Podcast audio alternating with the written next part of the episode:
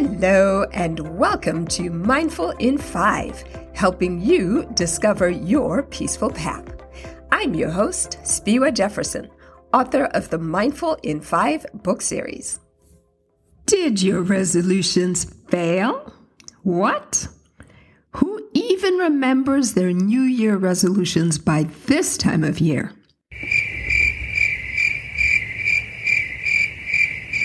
Today, we are resurrecting the good intentions you had at the beginning of the year that might have veered off track.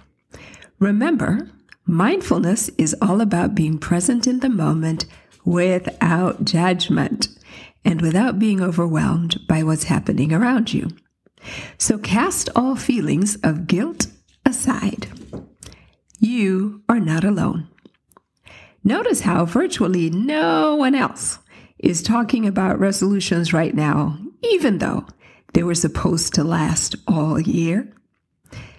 There is always a way to pivot and reclaim your goals and your good intentions.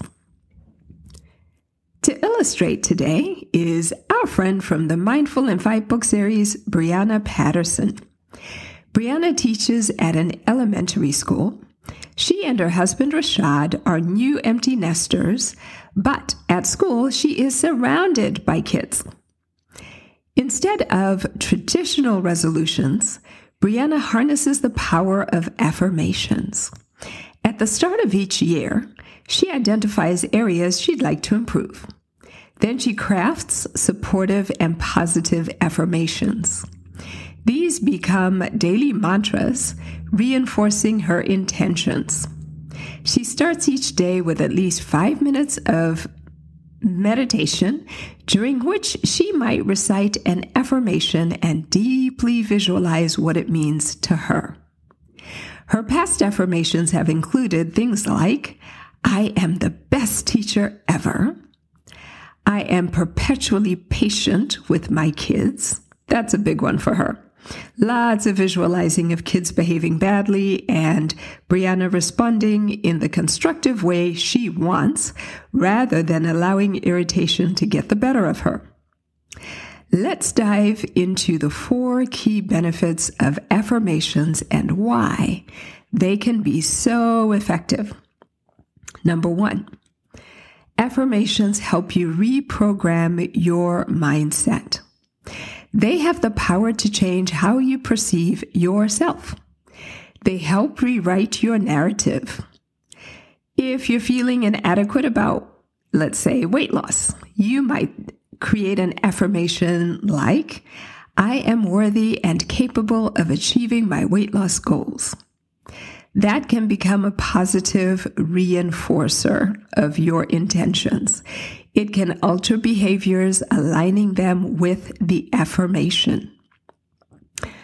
Number two, staying focused and motivated. When resolutions falter, affirmations can recenter our attention. For example, if saving money becomes challenging, telling yourself, I am responsible and disciplined with my finances can keep you grounded and support a positive approach to spending. Number three, affirmations can validate your capabilities, making you feel worthy. If climbing the career ladder seems daunting, a simple, I'm confident and capable in my work can bolster your belief in your skills. And number four, resolutions can sometimes burden us with anxiety. Affirmations, on the other hand, shift this by reinforcing the fact that challenges can be met head on. An affirmation like, I am strong and healthy, isn't just an affirmation, it's a pledge to your well being, promoting a happy centered mindset. Positive affirmations pivot our brains towards optimism. You can start with a simple I am statement. Don't worry about fully believing it initially. Because with time, as the great Zig Ziglar said, he's my favorite motivational speaker of all time. He's passed on, but his words live forever. Um, The great Zig Ziglar said, You move towards the strongest impression in your mind, I think is exactly what he said. This neuroplasticity process eventually makes positive patterns second nature, enhancing your emotional resilience. I'll give you a personal example. Once upon a time, I was trying to lose some weight at the beginning of the year. So my affirmation was really simple I am thin. Now, my goal wasn't actually to be objectively thin, it was just to move myself towards that habit. So one day I had to go and get my car repaired, and I walked into the lounge area where my car was getting repaired, and there was a plateful of free, delicious looking donuts. So and those of you who know me know I love sweet things, and I certainly love donuts. Krispy Kreme are my favorite, in fact, but these weren't Krispy Kreme donuts, but they sure were donuts. And if you can't get Krispy Kreme, any donut is almost the next best thing, right? So I start moving towards these donuts, and all of a sudden, this thought popped into my head I am thin. And then that was followed by another thought thin people don't eat free donuts at the service repair shop. And I literally turned tail and walked away from the donuts. I sat with my back to them because I am thin and thin people don't eat free donuts. They don't eat donuts generally anyway. And that was the thing that went through my head and it changed my behavior. One day, some of you know I am I am a deputy general counsel at a company and one of my affirmations when I was new was I am the best deputy general counsel ever. Not so much because I felt I was, but because I certainly aspired to be. And there was one day where I was over my skis. There was a case that um, I was not familiar with, and I wasn't quite sure what to do. And instead of being overwhelmed, I remembered, hey, I'm the best deputy general counsel ever. And so then I thought, well, what would the best deputy general counsel ever do?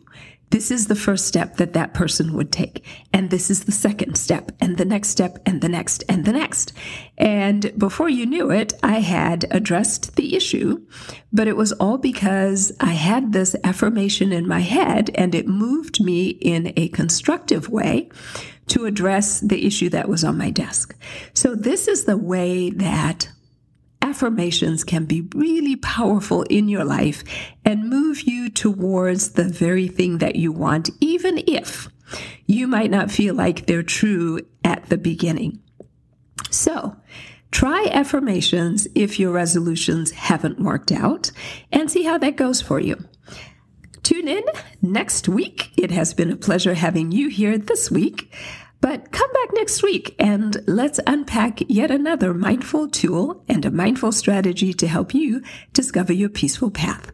Until then, this is Spiwe saying be mindful and be well. Thank you for listening to Mindful in 5.